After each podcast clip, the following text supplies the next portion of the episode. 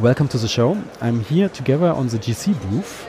We're together with Joseph Sabbagh. Absolutely. Welcome to the show. Uh, Joseph, can you tell us something about yourself? Uh, yes, in fact, I'm a dentist, and uh, my specialty is cosmetic dentistry, and uh, I practice uh, in my uh, clinic in Lebanon, and my uh, private practice is dedicated to restorative dentistry and endodontics. And I'm also professor at the university, where I'm directing the master program in restorative dentistry. So I studied in Lebanon, and then I did my postgraduate studies in Belgium, in the Catholic University of Louvain, where I did a master's and then a PhD in biomaterials.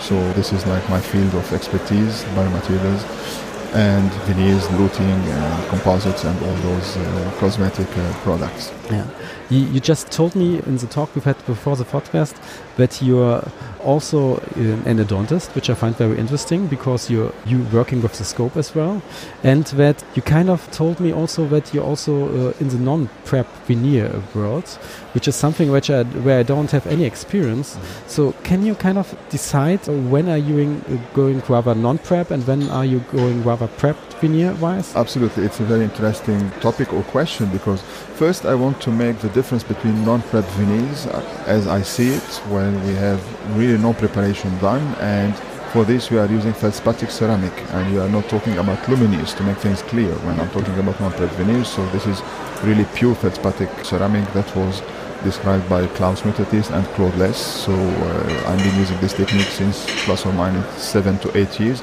and it has limited indications. So we need to have enough diastema or spaces spread equally between uh, the teeth, and we need to have enough clearance between the lower arch and the upper arch to avoid breakage, because we know that feldspathic ceramic is less resistant than lithium disilicate.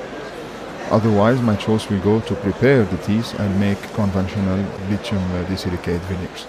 Does the cementation protocol, is this any different between prepped and non-prepped? The cementation protocol is a bit related to very few differences related to the etching time of the ceramic, because you know that the composition of the ceramic when it's feldspathic is totally different than if it's lithium disilicate. So the only difference is related to the time of etching with fluoridric acid when we are preparing the veneers properly. Otherwise, the same protocol. So we are using etching, we are preparing the tooth in the same way, and the veneers in the same way. The only thing we need, need also to be keep in mind that the non-prep veneers can be very thin and are very fragile. So when you are just manipulating those veneers and preparing them, and mostly when we are placing them on the tooth to bond them with the luting resin, not, we must not exert a lot of pressure, otherwise we can fracture the veneer. Okay. This is uh, the main uh, guideline that we need to respect in order to achieve a good. Uh, how much thickness are we talking in the non-prep veneers? Um, it starts from zero point two, zero point three, zero point four, and it can go up to zero point seven, zero point eight, or even one millimeter if the gap or the rotation of the tooth or axis uh, needs more. In terms of pre-treatment uh, on, on the tooth sur uh, surface, you kind of said it doesn't make any difference? No, because the tooth surface, we need to make sure that w the, the most advised preparation needs to be to stay within the enamel. So when we are talking about enamel, this means that we need to use phosphoric acid, concentrated about thirty-seven percent, followed by rinsing, and then we apply a fifth generation adhesive. On the tooth, we uh, gently spray the surface, and then we light cure on uh, the surface, the bonding on the two surface. So those two protocols are totally similar regarding okay. prepped or non-prepped uh, veneers. Okay, because I just had a podcast with um, Vian Cardoso mm-hmm. about also cementing and luting. He basically also said that he's suggesting when, for example, you're using the G P Premium Bond, that you light cure it before you cementation process, because with some thicker layer adhesive, some people recommended to not do the light curing. They just uh, recommend to do it together with uh, luting the, cement. Uh, the luting cement, because they are afraid of that the veneers might not fit. Absolutely, you are totally right. This mm-hmm. makes some difference between different protocols, but I mean the main guidelines are the same. Also, Marcio will advise to place etching on the tooth. Regarding the bonding, I agree that some people are not recommending to light cure the bonding on the tooth. I do it, but before this I spray gently, so I'm thinning the layer of bonding, mm. because the idea is not to have any to have a good fitting of the veneer on the tooth. And this is much more important when we have a non-prep veneer, because with a non-prep veneer, I mean, we don't have the preparation, and we don't have that much dye spacer placed by the lab technician on the dye. So the fitting problem is um, more important. I also just looked over your shoulder and saw a very nice case of veneers you had on your computer. Absolutely. And you cemented them with GCem Veneer. Absolutely. This is the last case that I did last week, and uh, my friend Dirk Gall, the lab uh, master technician from G C, did the case. This is for anterior veneers for a young patient that suffered from erosion, and we prepared the teeth and we sent the impression to Dirk, and Dirk uh, used lithium disilicate, the new LISI from uh, G C, and since I was trying the preliminary version of this GCem Veneer, so uh, we got uh, to use it for this case. And the product is really very nice, the consistency, and you can see it's the cases, how nice the, removing the excess was easy, and the pressure when you put your veneer and then you have the cement coming in a uniform way, so very easy to clear and to clean. Mm.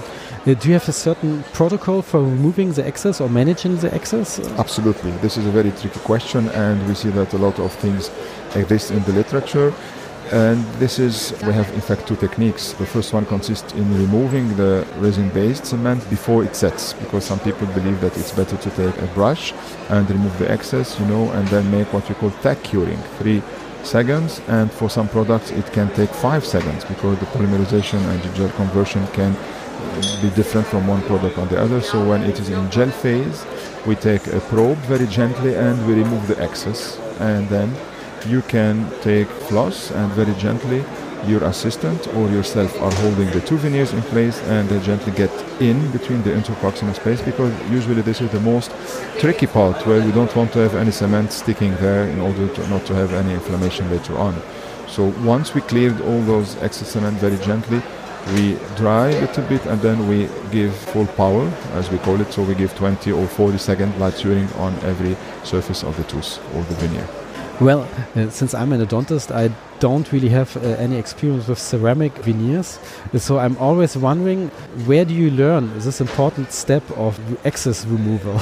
Or how is, what's the best way to learn? Because I think when it comes to cementing veneers, there's, uh, there's experience can be quite important. In fact, you know, we have techniques described in the books, we have techniques described in the textbook, in the articles, and then finally you learn and you get to fine-tune your own technique and to decide the guidelines that you want to advise or teach for your student and resident, and you find the more practical. Mm. This is the thing.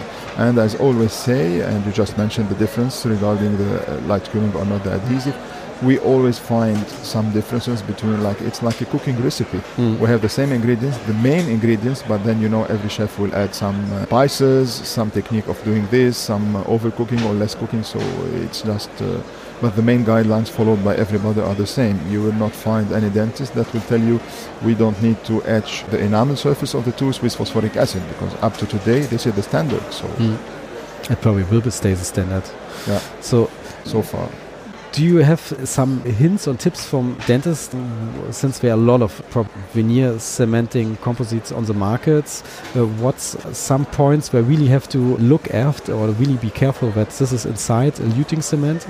You know, I'll try to summarize the main important, because it's a very wide topic again, the choice of the cement. And if you look a little bit on the different available kits of resin luting cement on the market from different companies, you see that the number of shades is the first variable that you observe inside a kit of luting cement. The shades can go from translucent to opaque, then A one, and sometimes you have bleach shade. So the other variable that I would advise is to look at the consistency of the cement, because now we are working on some research at my university on looking at the consistency of this luting cement, because we have a wide variation. And what I advise is a medium consistency, because if it is too flowable, then you will have a lot of excess flowing and the material will be running, as we say. On the other side, if the material is thick, then we can have a problem of fitting and adaptation, and you need to press a little bit more to have the veneer seated in situ. And basically I think with two shades this is good, and the very important thing is to look at the initial shade of the tooth where you are luting your veneers. So if you feel that the tooth is a little bit yellowish and you don't want to prepare aggressively the tooth, I advise to make some bleaching before. Okay. So this allows to correct and to have a lighter shade, because you know that the combination or the aesthetic result is the sum of the initial shade of the tooth combined with this thin layer of cement combined with the veneer itself. And here also the type of ceramic or the shade of the ceramic or the opacity of the ceramic that we are choosing will also play an important role in the final aesthetic outcome. What's your most common shade when it comes to veneer cementation? In fact, I advise two techniques or two approaches. Where first, where we don't need to do any correction, so the shade of the veneer is adapted to the shade of the tooth, then I advise to use translucent shade. And the second situation is when we need to make some correction. The stump or the tooth is a little bit yellowish, or the patient is complaining of a tetracycline discoloration, then we need to mask this dentin shade and to correct the shade or the hue of this tooth. Then we go for the bleach shade or B zero five according to, or white according to the shade that the uh, system is advising. For instance, if we come to GCem veneers, we have four shades available. We have the A two, we have the the bleach shade, we have the opaque, and we have the translucent. Oh, so okay. The two commonly used shades would be the translucent and the opaque. So you mentioned that you're also part of a master's program. I'm the director of the master's program, director. Absolutely. Yeah. Can you tell us some short things about that? Where is it based? What it's at the Lebanese University in Beirut. So we have a part-time program where the residents are here for three days per week, and they are enrolled in this program according to exam, entrance exam, and we uh, accept every year three to four candidates, and they are chosen, uh, there are some criteria to get admitted, and this is a three years program where they have endodontics as well, because uh, now we merge the two departments, the endo and the restorative, so the students will follow at the same time uh, the endodontic program and the restorative program, while they will This is spread through six semesters where they get all the fundamentals and basement of aesthetics, uh, color shade, composites, you know, all the field of restorative dentistry and cosmetic, up to veneers, fiber post, and inlay onlays, ending with some endocrowns. This is the borderline with prosthodontics. Ooh. You crowns. Love this topic, I see. Oh. Yeah. Oh. This is a common area for you and me, I think. Actually, there are no rules in podcasting, and no. You're an endodontist, so... Is the endocrown still up to date? Because my last kind of update was that it works in molars, but it doesn't work so good in premolars. I think the opposite. It breaks more in premolars. Really? And less in uh, molars. I okay. don't know if you have a more recent literature review than uh, I Actually, have. Uh, because f- since for the last four years I, I wasn't following it at all. No, and I, I thought it kind of update. died, uh, yeah. kind of. But on the molar, in fact, it, it is more stable. If you have a good retention in the access cavity, then you will have a better result, because the molar is more resistant and it is more related to the anatomy of the premolar. And I think that Binds did this research, and this was published in two thousand seventeen or fifteen, I think, and they showed that the upper premolars were the most fragile due to the anatomy of the root, mm-hmm. that is a little bit uh, thin, and then it gets narrowed. So the premolar are more prone to fracture than the lower premolars, than the molars. Interesting. Yeah, this is what. And cementing is with a dual cure cement, then? Absolutely, dual okay. cure cement, and something that could be interesting to discuss or to just remind.